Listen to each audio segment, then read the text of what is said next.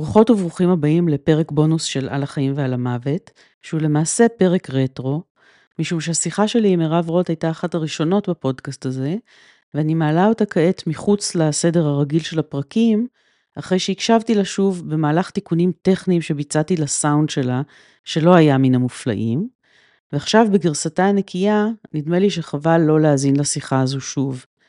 מירב היא פסיכולוגית ופסיכואנליטיקאית, ומאז 7 באוקטובר היא פוגשת ללא הפסקה אנשים שחווים אבל נורא, אבל כבר אז, הרבה לפני שיכולנו לדמיין את הימים האלה, היו לה דברים חכמים לומר על תחושות אשמה ועל דרכים להימנע מהיתקעות באבל.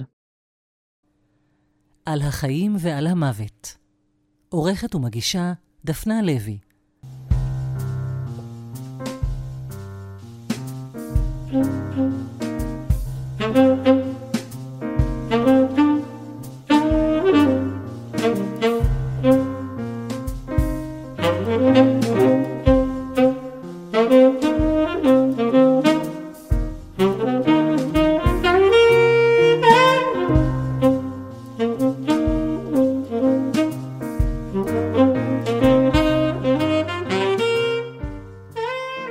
כשאחותה הגדולה מיכל נהרגה בתאונת דרכים, האבל של מירב רוט לא יכול היה להיות לגמרי פרטי. היא הייתה רק בת 18, אבל אבא שלה, יוסף טומי לפיד, היה אז, בשנת 1984, מנכ"ל רשות השידור, ואימא שלה, שולמית לפיד, הייתה כבר אז סופרת מצליחה, והתקשורת התעניינה מאוד במה שקרה למשפחה. נפגשתי עם מירב לשיחה בקליניקה שלה יותר מ-36 שנה לאחר מכן. היא פסיכולוגית ופסיכואנליטיקאית, פרופסור מירב רוט יש לומר, והיא כותבת ועוסקת הרבה מאוד גם בספרות, כך שכל אלה משתלבים באופן שבו היא מספרת את סיפור האבל הפרטי-אישי שלה ושל המשפחה שלה. זה מפץ גדול שמסיים הכל ומתחיל הכל, אבל גם ממשיך. בעצם בדיעבד, אחרי הרבה עבודה, אני יכולה להגיד שהוא גם ממשיך, כי אנחנו מאבדים, מאבדים כל החיים, אנחנו גדלנו בתוך תודעת אובדן מאוד מאוד גדולה, עם השואה של אה, אבא שלי, שאיבד שם את אביו, וגדלנו בתוך זה כמו חלב אם, במקביל לחלב אם. הייתה שתיקה מאוד גדולה של הדור שלו, אבל הוא היה אחר, הוא לא היה היחידי, היו גם בתים מדברים, אנחנו גדלנו בתוך בית מאוד מדבר, זה לא רק מדבר, זה היה המצפן, זה היה המגדלור, זאת אומרת המחשבה שאנחנו תולדה של, ה, אה, של השואה והתשובה היא כאן וארץ ישראל וציונות, זאת אומרת זה גם איזה מין אה, תודעת אה, אובדן עם תיקון. זה מורה דרך, אני חושבת בכל העיבוד, אני, אני כל חיי עוסקת באבל ובאובדן בכל מיני, כמעט אפשר לומר שבכל חזית, כן, בקליניקה. כפסיכואנליטיקאית אני מקשיבה לסיפורים, כל סיפור הוא סיפור של אובדן, גם אם אנחנו מדברים על, על מישהו שפגעו בו, אז אבדה לו הילדות שהובטחה לו ו, ו, ונגזלה ממנו וגם כמובן אובדנים במובן של מוות וככה. וגם כל המחקר אה, תרבות שלי כל הזמן חוזר אם אני רוצה ואם אני לא רוצה, ל, ל, תכף אולי נרחיב על זה, אבל ל, ל, לשאלה של האובדן והעיבוד שלו ואבל עליו וככה. אז אני חושבת שהדבר הזה הוא מגיע מהבית, זאת אומרת ככה גדלנו מתוך מצד אחד תודעת אובדן מאוד חזקה, אבל גם עם איזה ציווי שמגיע ביחד איתו, שצריך להמשיך הלאה, שאפשר לתקן, ש, שתפקידנו לקחת אחריות על מה שמאבדים ולעשות איתו משהו, זה היה מאוד חזק. ואולי עוד דבר מאוד uh, משמעותי, והוא כבר קשור לדברים שאבא שלי לא יכול היה לשאת, זה שהייתה איזו מין הבטחה שלנו לא יקרה שום דבר כי הוא שומר עלינו. הבטחה מאוד גדולה, מאוד חזקה. וכשאחותי נהרגה, אני זוכרת שאחד הדברים שהכעיסו אותי זה, זה, זה התרגם לבגידה שלו. הוא הבטיח שהוא ישמור עלינו, מבחינתנו ומבחינתו, אני חושבת שגם... אגב, מבחינתכם? מבחינתי, באיזה אופן אה, אינטואיטיבי, ילדי, זאת הייתה הפרת הבטחה. אה, השואה, ככה הוא רצה להאמין, אחר כך באנליזה שלי עשיתי הרבה עיבוד של הדבר הזה, זה מה שהוא רצה להאמין ותכף אני גם אגיד למה אני חושבת שהוא בסוף צדק. אבל... כי את יודעת, את, את אומרת את זה באמת נוכח אה, אירוע מאוד מאוד דרמטי כשנהרגת אה, אחות, כשנהרגת הבת שלו. אבל אני חושבת שילדים הרבה פעמים חווים את זה אפילו כשבפעם הראשונה שהם רואים איזה חולשה של אחד ההורים. ויש את הפחד הזה פתאום, שיכול להיות שהבן אה, אדם הגדול והחזק הזה שאני תלוי בו. בילדות נכון. לגמרי תלוי בו, אולי לא יוכל להגן עליי מהכל. את, את גם צודקת, את מוסיפה עוד, היבט מאוד אה, משמעותי ברגע הזה של אובדן של אחות, זה שלא רק האחות אה, אה, מתה, אלא ההורים שהיו הלכו לאיבוד. בוודאי לתקופה מסוימת, אבל הפרת ההבטחה הייתה לגביה, לפחות בתרגום הראשוני שעשיתי את זה לעצמי, זאת אומרת שהוא הבטיח שהוא ישמור על שושנו, אם משהו קרה לנו זה באחריותו, הכל היה באחריותו. עכשיו, בדיעבד אני, אני קודם כל הבנתי שהוא לא יכול היה לשאת את המחשבה ששוב יאבד לו משהו או מישהו כל כך יקר. זאת אומרת, הוא היה חייב להגיד לעצמו שהטרגדיה מאחוריו וה, אה, והתיקון לפניו. אז, הוא, אז הכזב העצמי שלו, הוא מסר אותו גם לנו בצורה כל כך מוחלטת, דווקא בגלל שהיה שם מקום שברירי מתחת, שהוא לא היה מוכן להיות איתו ב, ב, במגע. את חשת ככה רק כלפי אבא שלך או גם כלפי אמא שלך? רק כלפי אבא שלי. אמא שלי אף פעם לא החזיקה באיזו עמדה אומניפוטנטית כלפי החיים. היא, היא גם לא הייתה צריכה וגם זה לא האישיות שלה, והוא היה כזה, הוא על הכל הוא לקח אחריות. הכל היה ב... ב ועם תחושת קומפטנטיות מאוד גדולה, אבל במקום הזה זה כבר לא קומפטנטיות אלא אומניפוטנטיות, כי אנחנו לא יכולים להבטיח שלא יקרה שוב. ברור. ואת זה הוא לא, זה היה הגבול שהנפש שלו יכולה הייתה להגיע אליה. לא, את זה הוא לא יכול היה לשאת בגלל שהוא היה מאוד פצוע בסופו של דבר מה, ממה שקרה. אבל בחלוף זמן בתוך האנליזה ובתוך החיים, הבנתי שהוא גם צדק.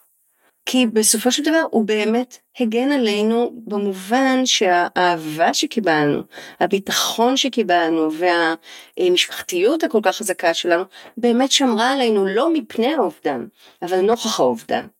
חוויתם את זה ביחד? כי שמעתי גם ממשפחות שזה לגמרי פורר אותם, לגמרי הרחיק אותם. לכן בדיעבד הבנתי שהוא צדק, כי במובן הזה מה שהוא הבטיח הוא קיים. אה, הוא הנחיל לנו כזאת תודעה של משפחתיות ושל אה, אופק של התגברות. כל כך ראינו עליו את תעצומות הרוח שהובילו אותו מהתופת לאן שהוא הגיע. בסופו של דבר זה כן שירת אותנו, לא, שוב, לא, לא מפני האובדן, אבל למולו, ונשארנו מאוד קרובים, אנחנו מאוד מאוד מאוד קרובים אחד על השני ותומכים אחד בשני, וזה עזר לנו, זה עזר לנו. וכן, אני, אני, אני חושבת שהכאב לעולם, לעולם נותר אה, בעינו, אבל, אבל ההתגברות היא במובן שבסופו של דבר כולנו אנשים אה, שחיים חיים מלאים וחיים של משמעות ושל יצירה ו, ואהבה גדולה. אז במובן הזה זאת התגברות. ספרי לי קצת על אחותך. בת כמה הייתה מיכל? במה היא עסקה באותו זמן? קודם כל אני חושבת על זה שאני מיד מחייכת, אה, שזה אולי קשור לאיפה אתה נמצא אחרי תהליך של אבל. אני, אני, אני, כשאני פוגשת מישהו שהכיר אותה, אני, אני שמחה, אני אוהבת להיזכר בה, זה, זה לא מפרק אותי, זה, זה הגעגועים, זה איזה מענה פורטה לגעגועים, שאני פוגשת אותה לרגע. היא הייתה הבכורה. יפה יפה, והייתה כמו מבוגר קטן. אני זוכרת, היו לנו שכנים ממול משפחת יפת, אז, אז נשאר מיתוס במשפחה שלהם עליה, שהייתה בגיל שלוש פוגשת, אומר, בוקר טוב אדון יפת, בוקר טוב גברת יפת, היא הייתה כזאת אה, עם הגדולים. אה, אנחנו יאיר ואני היינו הקטנים והפרועים, והיא הייתה עם הגדולים, ואדם מלא אהבה, וגם היא. בתוך המורשת הזאת הייתה מתכתבת עם, אה, עם אה, איך קוראים לזה ברוסיה ש... אה, אסירי ציון? אסירי ציון, הייתה מתכתבת איתה ומדריכה בצופים ועם המון תודעה חברתית ו- ושל ראיית האחר. על הקיר שלה היו רשומים שירים ותימן נסיך הקטן, מין איזה תום אה, וטוב והרבה כוח גם וחוכמה. וכשהיא נהרגה היא התחילה ללמוד אה, פסיכולוגיה בתואר שני במגמה קלינית. אני לא עלה בדעתי עד אז שאני אני אהיה פסיכולוגית יום אחד, אין לי ספק שאחר כך חלק מהפעולות הנפשיות היו לצלול לתוך המסלול שלה, אני מאוד uh, שלמה עם המסלול הזה ואוהבת אותו אהבה גדולה, ואני עושה בו כמיטב יכולתי, כן. שזה, אגב, לעשות כמיטב יכולתי זה המוטו של אבא שלי, עד כדי כך שעל הקבר שלו, על המצבה שלו הוא ביקש וכך עשינו, וכתוב עשה כמיטב יכולתו. הוא גידל אותנו באמירה שזה מה שאנחנו יכולים לעשות, לא חשוב כמה תקבלו במבחן, אבל תעשו כמיטב יכולתכם. פעם חשבתי שזה מאוד מרגיע, אחר כך הבנתי שאנחנו, אין קצה לאמירה הזאת, אני תמיד שואלת את עצמי, אולי אבל אני יכולה עוד קצת, אז זה גם מאוד מחייב המוטו הזה. כן, תראי, את גדלה בבית שבו יש לך אבא ש... אה, אני חושבת שכשהיינו בצבא, שזה בערך מתי שמיכל נהרגה, נכון? כש... Mm, כשאת ויאיר היית בצבא. כשהייתם במחנה. נכון. אמ, אז אבא שלך היה מנכ"ל רשות השידור, או אולי כבר אחר כך? הוא היה כבר אחרי. בכל אופן עיתונאי כן. מן הנודעים והמשפיעים, אחר כך כן. הוא המשיך לקריירה בטלוויזיה וקריירה פוליטית. אימא שלך היא סופרת מאוד מצליחה, אחיך אין לדעת בשלב זה שאנחנו מקליטות אולי יהיה ראש הממשלה, אבל בכל מקרה, גם קודם בקריירה העיתונאית הוא היה מאוד בולט, ואת עומדת בראש החוג לפסיכותרפיה באוניברסיטת תל אביב. משהו שם אצלכם יש דחף מאוד גדול להצטיינות, זה ברור. מעניין לי מה הדחף. אני חושבת שכמיטב יכולתך והצטיינות זה לא בדיוק אותו דבר. זה, זה למצות את המהלך.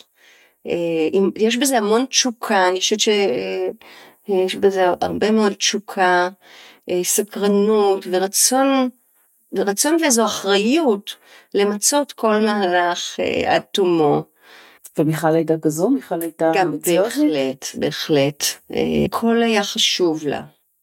היא הייתה בת 24 כשהיא נהרגה. חזרה ממועדון, עם, את יודעת, מסוג המקומות האלה שבגללם אבא שלי היה אומר שאין אלוהים, אה, חזרה ממועדון של פוסט פסיכוטי, מועדון אנוש שבו התנדבה. עם עוד שלושה בחורים באוטו. אוי, את התחלת את המשפט, את אמרת חזרה ממועדון, ואני דמיינתי לעצמי, את יודעת. זהו, לא. ריקודים ו... זהו שלא. ממקום של טיפול. כן, כן, כן, בהתנדבות עם אה, חולים כרוניים. בדרך חזרה רחוב המסגר, עמדה כן. באור אדום ואיזה אוטו התהפך עליה וזהו. ונשמע הצליל הזה שהוא הצליל שבו החיים משנים מסלול. אז, אז הידיעה שזה חלק מהחיים, הידיעה שאובדן הוא חלק מהחיים, היא, היא מלווה אותנו, מלווה אותי, והיא מקבלת, אני חושבת שיש לה צורות באמת ממאוד טרגיות למאוד מינוריות, כמו שאמרת על, על הילדה ש, שהיית, שגם אם לא קרה משהו נורא גדול, אבל ראית את ההורים שלך נחלשים, זה אובדן, זו התפכחות, זו הכרה מטלטלת, אה, יש לה מנעד מאוד רחב, כל הזמן מלווה את החיים שלנו. מרגע היוולדנו. במשפחה שלכם אתם עוברים את זה ביחד ונשארים מלוכדים ו- ומאבדים את זה ביחד. אבל... אני לא רוצה לעשות איזה אידיאליזציה, הייתה התנפצות אדירה. היה צריך לאסוף, אה, בוודאי ההורים שלי, היה צריך לאסוף אה, פיסה לפיסה כדי לחזור להיות אנשים שלמים. אני לא רוצה לדלג על האמת. אה, הייתה התנפצות אדירה. זה היה מאוד מפחיד, אני חושבת שחלק ממה שקורה כשמאבדים אח או אחות, ובצדק את מיד הצבעת לשם, זה האימה מאובדן ההורים. מאובדן, קורה לך הדבר הכי נורא שיכול לקרות לך, ובאותו רגע מי שתמיד שומר עלייך הוא, הוא מרוסק יותר ממך.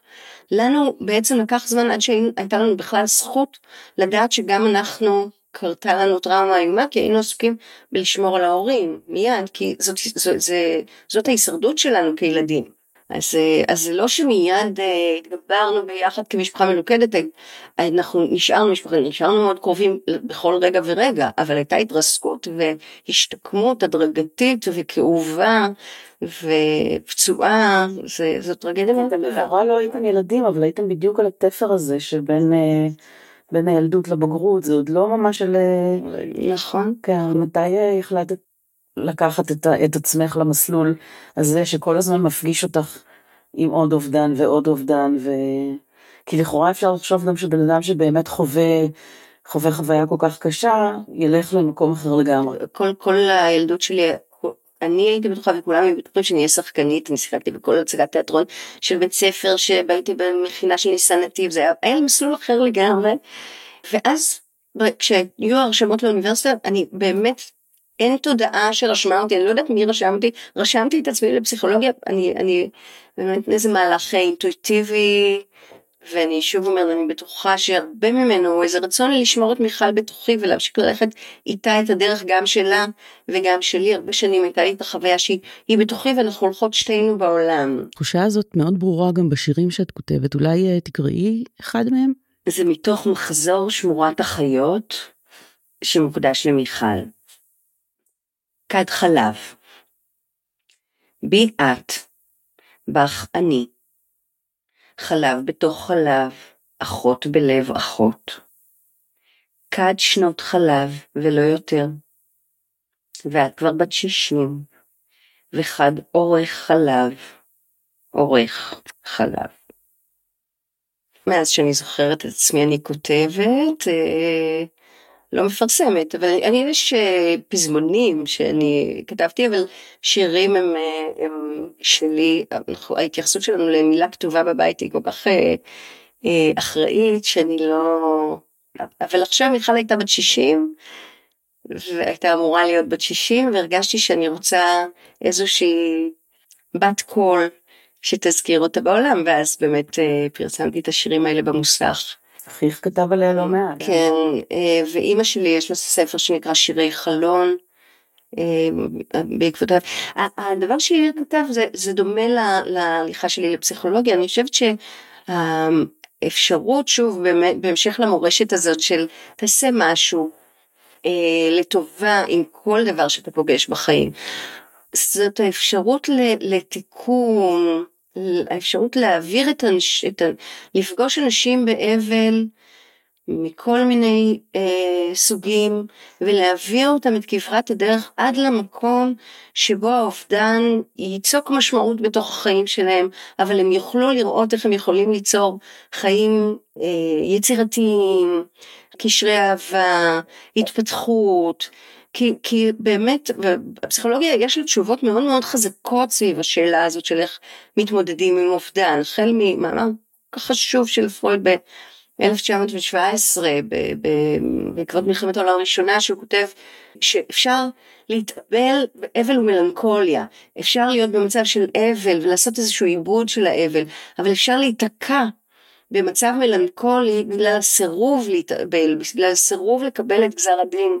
בעצם אנחנו ניצבים בכל טיפול, בכל סיטואציה של אובדן בחיים, אנחנו ניצבים מול הדילמה הזאת. ואחר כך מלאני קליין, שהיא פסיכולוגית שאני עובדת לאורה, שאמרה, יש שתי עמדות, עמדה אחת אה, שאני קוראת לה עמדה המסרבת למציאות, ועמדה שנייה שהיא עמדה המסכינה עם המציאות. תרגמתי את זה מסכינה כי אני אוהבת את השילוב בעברית שזה אנחנו יש סכנה יש סכנות בחיים אנחנו מסכנים נוכח הסכנות אנחנו מת...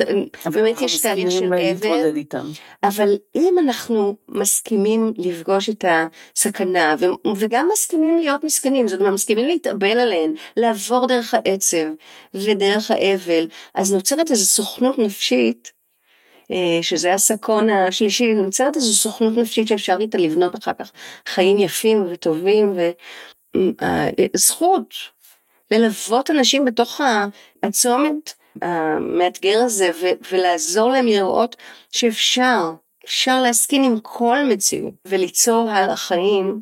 זו אמירה רדיקלית, זו, זו אמירה אתית, זו אמירה מרחיקת לכת על מה אני חושבת על החיים. כן. זאת אמירה מאוד מעוררת תקווה, כי אני מכירה הרבה יותר מקרוב את מנגנון ההדחקה.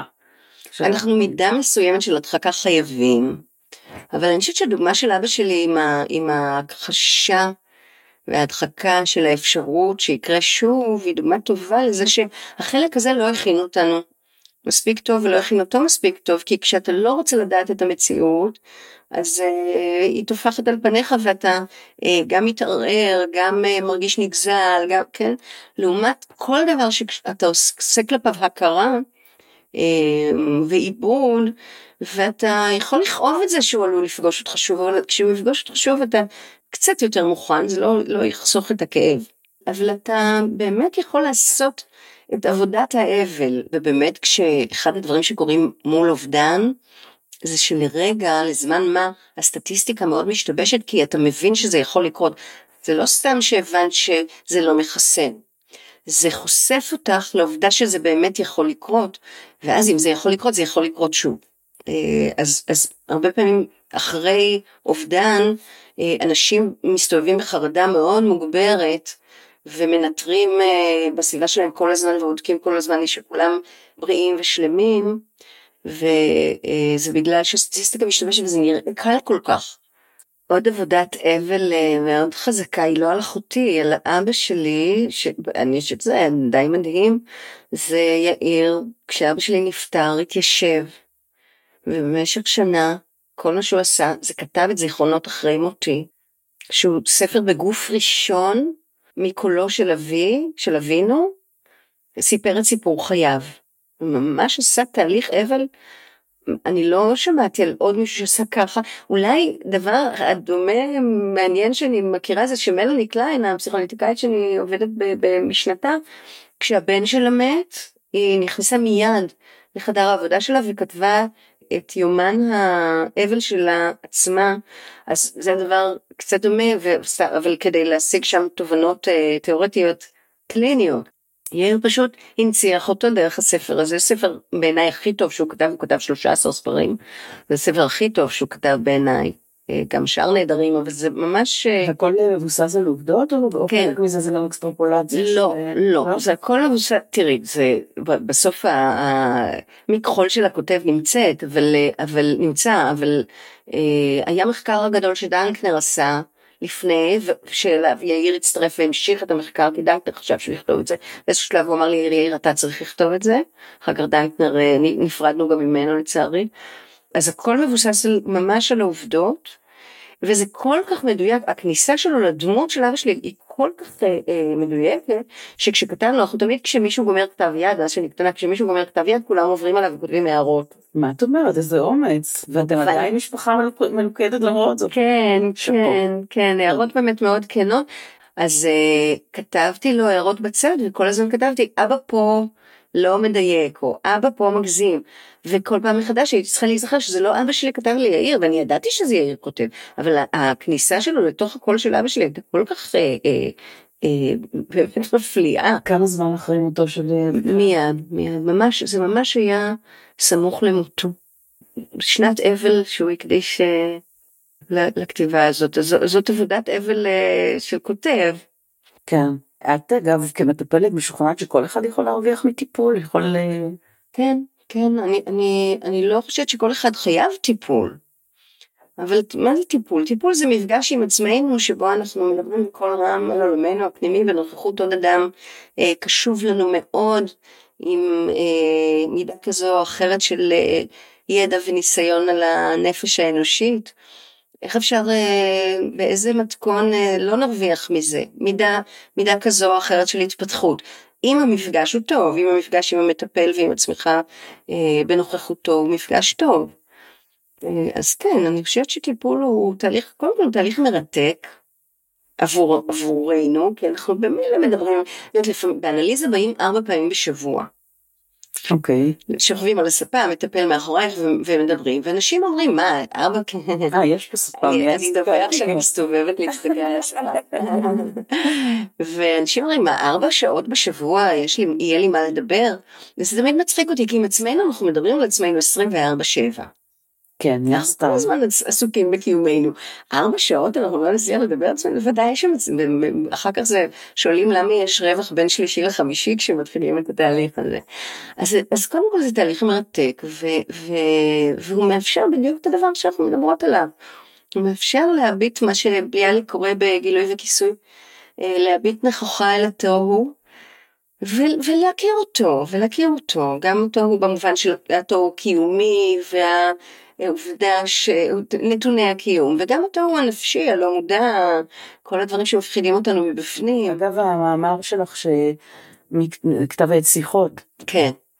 ששלחת לי וקראתי שאת מתחילה אותו באמת ממפגש עם מטופלת שבאיזשהו מקום אה, פתאום זורקת לך את הסיפור על אחותך שנהרגה בתאונת דרכים ומוציאה את זה באמת באיזושהי צורה מאוד אה, קשה ומדהימה ואת לאורך המאמר ממש מבינה אותה, מבינה את הצורך שלה לשבור את המחסום ביניכם, או, או לזעזע אותך כדי להיכנס לשם. עד כמה את כמטפלת, שבעצם די חשופה, בגלל שאת באה ממשפחה כל כך מוכרת, ובגלל שהסיפור של אחותך הופיע בעיתון, בעיתונים, עד כמה זה מקשה עלייך מול מטופלים, או עד כמה את מרשה לעצמך לחשוף את הנושא הזה?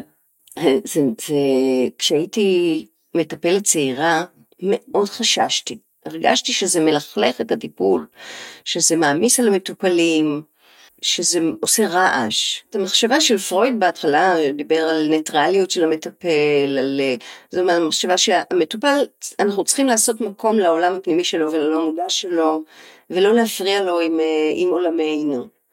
היום בעידן הפוסט מודרני האמירה הזאת הרבה, הרבה יותר רופפת, יש לנו הבנה, אם, אם אני לא אשים תמונות על הקירות זו אמירה, אם אני אשים תמונות על הקירות יכירו אותי דרכן, אין לנו באמת אפשרות, המטופל פוגש את האני הממשי שלי גם אם אני לא מספרת על עצמי סיפור, אסכולות שונות בפסיכואנליזה נוטות יותר ופחות לספר על המטפל, אה, באמת לא במקרה הזרמים היותר עכשוויים, אמריקאים, יותר נוטים להדדיות והמטפל יותר, יותר חושף מעצמו. אני עובדת בזרם הקלייני, הוא זרם קלאסי, אני לא מספרת על עצמי בתוך טיפול, אבל, ולכן זה באמת אה, הדאיג אותי. אני זוכרת את הפעם הראשונה שמטופלת, זה כבר לפני 30 שנה כמעט, שמטופלת אמרה לי, היא, היא מצאה, אני חושבת שזה היה בספר הגיבורים שלנו של יאיר, נדמה לי שהוא, או, נדמה לי שזה בספר הזה שהוא אה, מודלי, כתבנו, עבדנו על הפרקים ביחד, על הגיבורים התנ"כיים, והוא מודלי שם. ואז היא גילתה את הקשר, והיא אמרה, אה, אבל אני יודעת שהייתה לך אחות שמתה, איך תשמרי עליי? וכששמעתי... וואו, זה נראה מאוד, אה, זה גם נראה מאוד קשה. מאוד חזקה, מאוד. קשה, כן. מאוד מובנת. אבל הדבר הראשון שחשבתי זה שכנראה שכל מטופל ייגש לסיפור המשפחתי ממקום לגמרי אחר שקשור למה שאנחנו קוראים טרנספרנס, למה שהוא מעביר אלינו מעולמו. זה היה לי ברור, כי אם היית שואלת אותי, תכתבי 30 אפשרויות למה מישהו ידע, יגיד כשהוא ידע שזאת המשפחה שלך, לא הייתי מונה את האפשרות הזאת ביניהן. היא לגמרי הפתיעה אותי באופן המסוים של הניסוח, הבנתי מיד את ההקשר הספציפי שבגללו היא שואלת את זה ככה, וזה מאוד הרגיע אותי, אמרתי אוקיי, אני בסופו של דבר צריכה להקשיב כמו בכל נושא אחר, אני צריכה להקשיב למה זה מעורר בה. ועם זה להמשיך לעבוד ואת זה אני יודעת לעשות וזה מחזיר לי את המצפנים למקום ואז היום אני כבר לא אין בי את החשש הזה אני באמת והמאמר הזה הוא באמת מתחיל מאמירה מטלטלת הייתה מטלטלת כן גם עבורי כי בתוך כל הרפרטואר היא, היא אמרה המטופלת אמרה שהיא נסעה לפה והיא חשבה אה, אם הייתה מתהפכת עליה משאית ואז היא חשבה על אחותי איך היא הרגישה ברגעים האחרונים אה.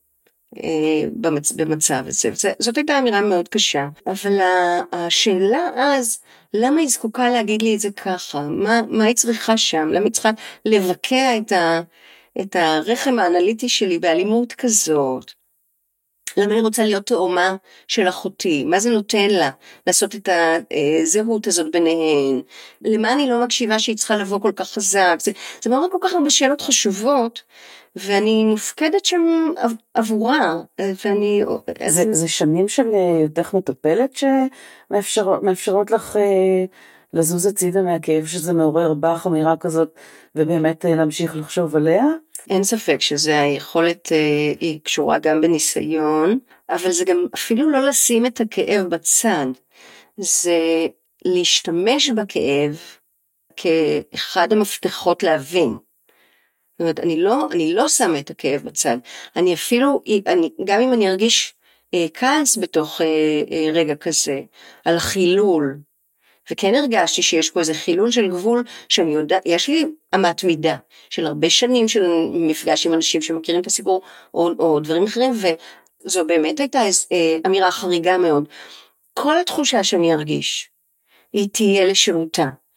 זאת אומרת למה היא, למה היא צריכה באופן הזה או מה הכעס הזה מספר על כעס שהיא מתמודדת איתו.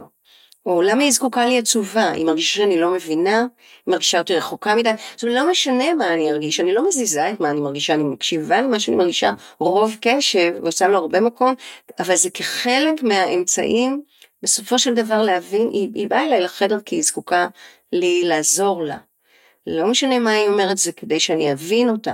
היא אומרת את זה באופנים של לרשותה. בתוך... יש, יש מטופלים שמתעניינים בזה מתוך איזה מין סקרנות כזאת, כן, חילוט כזאת. כן. ואז זה מה שמעניין. למה הם עסוקים, אה, כן, בסקרנות, למה עולמם שלהם לא מספיק, מה זה הדבר הזה של לחיות בי פרוקסי דרך חיים של מישהו אחר, זאת אומרת לא משנה מאיזה זווית שלא תיגשי לזה, תמיד השאלה החוזרת היא אה, איך אדם יוכל לחיות בחייו בנוכחות מלאה ומסופקת ושיוצרת לעצמו חיים ואז אז, אה, השאלה הזאת מכוונת אותי לאיזו הקשבה בסופו של דבר מאוד אמפתית גם כשהמפגש יכול להיות מפגש חזיתי עם דברים מאוד כואבים שלי. כן.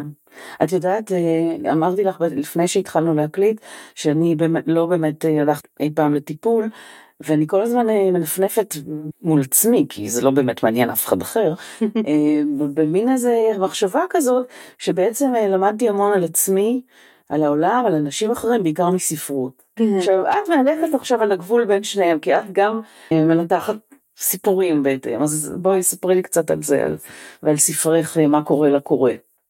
קודם כל אני, אני אמ, מסכימה איתך שמה שסופר, עזבי אותי, פרויד מסכים איתך שמה שסופר יודע לעשות באופן לא מודע, פסיכולוג לא ידע לעשות במאה שנות מודעות.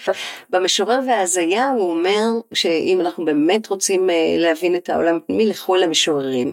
אז, אז באמת אה, שתי האהבות האלה, כי ספרות גם אהבה גדולה שלי ופסיכולוגיה, אחרי שכבר סיימתי את כל המסלול שלי בתוך, ה, בתוך התחום שלי, הדוקטורט שלי עסק כבר בשילוב ביניהם, ובשאלה שהיא אולי לא מקרית כבת במשפחה שדורות של כותבים, גם הסבים שלי היו עיתונאים, שואלת את השאלה המשלימה מה קורה לקורא, מה קורה לנו כקוראי ספרות אה, מבחינה פסיכואנליטית, מבחינה נפשית, אה, מה, מה התפקיד של הספרות בחיים שלנו, והפתיח שלך לשאלה הזאת הוא, הוא כל כך אה, מדגים את זה יפה, כמה, עד כמה יש לה תפקיד חזק בחיינו, ותפקידים, זה לא תפקיד, זה תפקידים. אז לקחתי באמת 18 יצירות ספרות, מחזות, שירים, רומנים וסיפורים קצרים, שבסיטואציות של מעבר, של משבר, הגירה, שואה, לא מעט שואה, לקח לי זמן להבין שאני עוד ועוד טקסטים,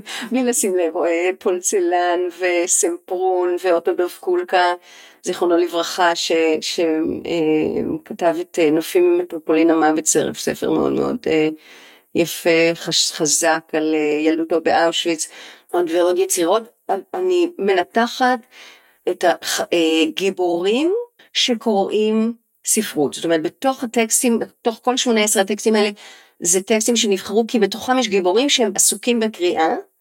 ואני עושה ניתוח, בדיוק, זה כן. מטה מטה, מטה מטה מטה אם תרצי גם כן, דף, נכון. ואני מנתחת את החוויות שלהם מזווית פסיכואנליטית, אבל לא במובן שאני משכיבה אותם על ספת הפסיכואנליטיקה, אלא אני עוזרת להם לספר לי מה אנחנו החסרנו בפסיכואנליזה, זאת אומרת הסיפור, אני באמת מקשיבה למשוררים אם תרצי, מה באינטואיציה הלא מודעת שלהם, הם, מרחיבים את המנעד, והדבר הכי כיף בחקר, אה, ואני... זה לגלות דברים מפתיעים. בדיוק, זה, זה לדעת מה אני לא יודעת, הכלים שבאתי איתם מהבית פחות עניינו אותי, ההתרגשות היא לפגוש אה, אה, את הדברים החדשים.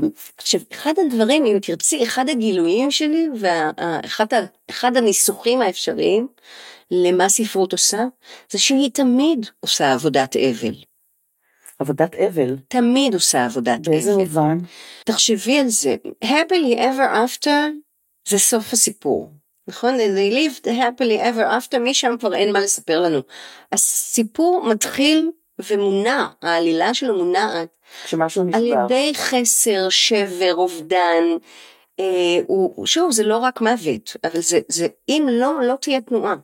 לא תהיה סקרנות של הקורא גם. אנחנו ניגשים לספרות בין השאר כי היא כל הזמן מספרת לנו, פרוסט אומר על הקריאה, יש לו חיבור ב-1905 על הקריאה, והוא אומר שאנחנו רוצים שהמחבר ייתן לנו מפתחות לחיינו. כדי שנוכל לנצל אותם טוב יותר, במילים האלה.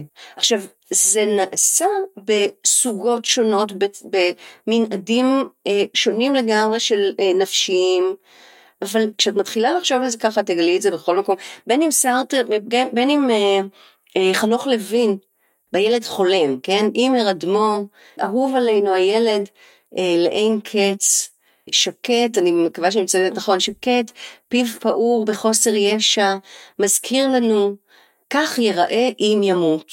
ככה הוא מתחיל את הילד חולם. הטלטלה שלנו מול הבשורה המצמררת הזאת, שהיא בניגוד לכל מה שאנחנו כל הזמן רוצים לא לדעת, רוצים להדחיק אותו, שגם ילדים מתים, ראי תחילת הראיון שלנו.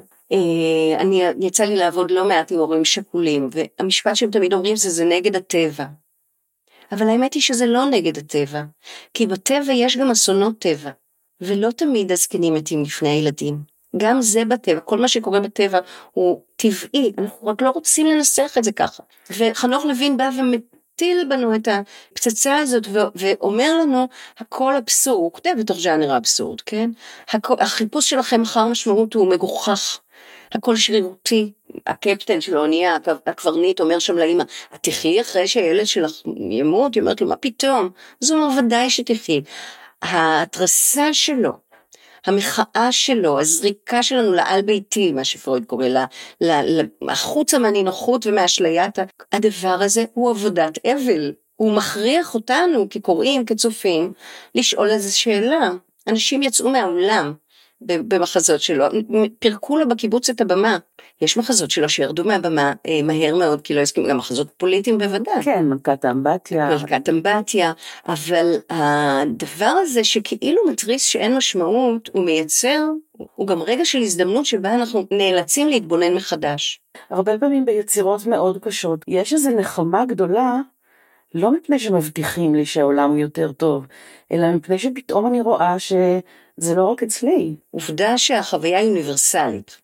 כן. היא מאוד, אה, היא מנחמת, היא לא מנחמת רק במובן של נחמת רבים, היא מנחמת באופן עמוק, סארטר אומר את זה בספרות מהי, אה, ספר עיון שלו על ספרות, הוא אומר, זה שיוצר, הצליח מתוך השבר שלו ליצור יצירה, מנחם את הקורא בהבנה שאתה יכול מתוך מקום של שבר לעשות, ליצור יצירה חדשה, והיצירה לא חייבת להיות נכון. יצירה אומנותית, יכולה להיות יצירה של חיים. משורר מצר, מצרף אותנו אל השיירה, אני משתמשת בביטוי משיר של מאיה בז'רנו, הנסיעה במסע הקיומי ביחד. אה, בוקאצ'ו כותב במאה ה-13 על אה, סיפורי דקומרון על המגפה, או הדבר של קמי mm-hmm. על המגפה, ואנחנו בקורונה מתנחמים בזה שמשהו קודם כל נשאר אחרי המגפה. נשארו בני אדם, אחד. נשארו יצירות, זאת אומרת, אה, כנראה שלא רק ששורדים מצבי אובדן, אלא אפשר ליצור מהם אסתטיקה, תקשורת, משהו שעובר מיד ליד באמת, כמו שאת אומרת, המשכיות, הנצחה, יש בזה המון אה, נחמות מסוגים שונים מאוד מאוד עמוקות. את אה, חנוך לוין אמרתי כקצה אחד, אבל זה, זה על כל המנעד עד, עד הקצה השני, אני יודעת שנשים שם את אה, אתי הילסום, שכותבת יומן בהולנד בזמן השואה, עד שבסוף היא נספית באושוויץ, וכותבת אה, אה, אה, אה, בצורה ממש רליגיוזית כזאת, כן, אמונית, אקזיסטנציאליסטית, אה, אה, יש לה אמירה שהיא אומרת, סוגרים עלינו, אה, ישנם שלטים שאוסרים עלינו לצאת אל חיק הטבע, השמיים שבתוכי גדולים ורחבי ידיים, כמו השמיים שמעליי. זאת אומרת, יש לה תשובה הכי מרחיקת לכת שיכולה להיות, שיכולים לסגור אותה, אבל יש בתוכה שמיים. והיא נותנת לקורא, אתה שומע, אתה קורא מה שאמרה לעצמה בחורה בגטו, אחר כך היא כותבת את זה בתוך רבנספרוק במחנה, היא כותבת אני רוצה להיות הלב החושב של המחנה, והיא קוראת שם מכתבים של רילקה לאלוהים, את מכתבי רילקה לאלוהים, והיא הופכת להיות המשורר של המחנה, זה כשהיא יודעת כבר שהיא תיסע לאושוויץ והיא יודעת מה קורה באושוויץ. אנחנו קוראים את זה ואנחנו מקבלים דרכה השראה ואיזה מין באמת מכתב אה, של המשורר של המחנה הקיומי על היפה והטוב בעולמו של אלוהים שאפשר לשמור אותו, השמיים שבתוכנו שאפשר לשמור אותם גם מול הנורא מכל. זה הקצה השני של חנוך לוין, נכון? לא, זה עושה לחשוב, זה לא, זה לא בהכרח, אה, זה לא זורק אותנו בהכרח למקום פרסומי, אבל זה עושה לחשוב וזה גם זירת אימונים. אני קוראת לזה פרדוקס ההרחקה. נדמה לך, כשאת לוקחת ספר ליד, נדמה לך שהרחקת עכשיו מעולמך, כן, אמה בוברי, מה יקשורה אלייך, היא הקרינולינה של הספרות. עכשיו הכל לבוש באיזה מלבוש אחר, זהות אחרת, תקופה אחרת, ואני יכולה סוף סוף להשתחרר מהיומיום אה, העכשווי הדוחק, ואז את משילה את כל מנגנוני ההגנה שלך. ואז אפשר לגעת לך עמוק הלב. ואז לך עמוק בלב, ואז דרך ההזדהות עם הגיבורים, עכשיו זו זירת אימונים, את דרכם, באמת חובה, אה, כל מיני דברים שאם את תהיי עם ההגנות שלך את לא תתני לעצמך להתקרב אליהם עד הסוף. ואת אה, לוחשת לגיבורים, את צועקת להם לפעמים באוזן, תזוז, תפסיק, תשלים איתו, תברח, כן? את עושה דרכם המון עבודת אה, אה, עיבוד של עצמך.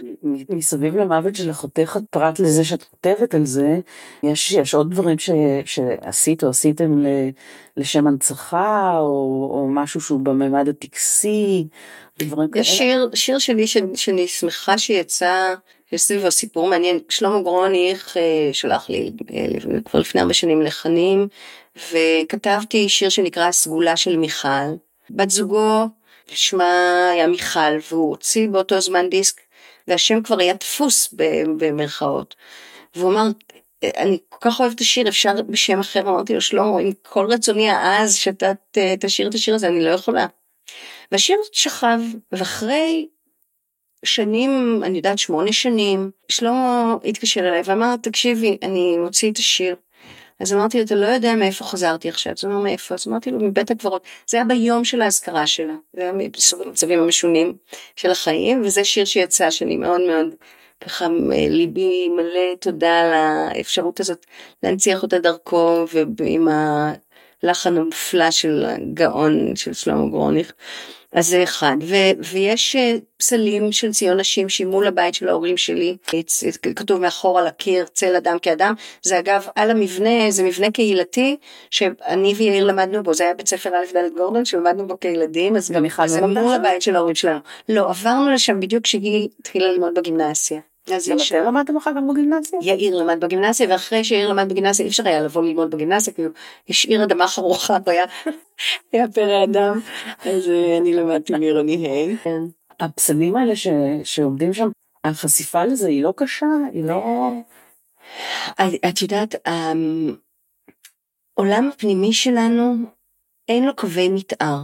הלא מודע אין לו קווי מתאר. זה הכי קשה. פסל יצירה, זה שוב חוזר לכוחה של האומנות להתמודד עם אבל. יצירה היא תחומה, אה, ויש לה צורה, ויש בה אסתטיקה, ויש בה המשכיות. ובמובן הזה היא אוספת ועוטפת ומכילה את האבל, היא לא פורמת אותו. אז אני חושבת שאני אה, יודעת שאינטואיטיבית זה נראה מה, איך אימא שלך יכולה לצאת מהבית ולראות את הפסלים ממול, אבל עם העולם הפנימי היא, היא הולכת לכל מקום. אבל זה דבר כל כך אינדיבידואלי, ולאחד מתאים ללכת ולאחד מתאים לא ללכת. אני חושבת שלא זאת השאלה.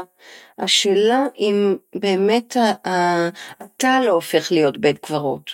אני חושבת שהטרגדיה היא כשאנשים שאיבדו הופכים להיות אנדרטה חיה, ובמובן הזה הם גם אנדרטה מתה.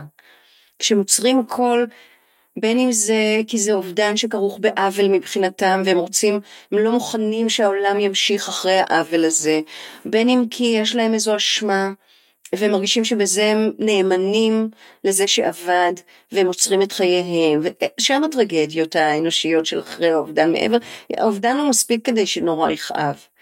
והצורות אה, של אם כן ללכת לבית הקברות או לא ללכת לבית הקברות זאת לא השאלה, השאלה אם בתוכך יש אה, ערוץ פתוח של, אה, של חיבור ושל באמת זיכרון ושל יציקת משמעות מהזיכרונות אל האופק של העתיד.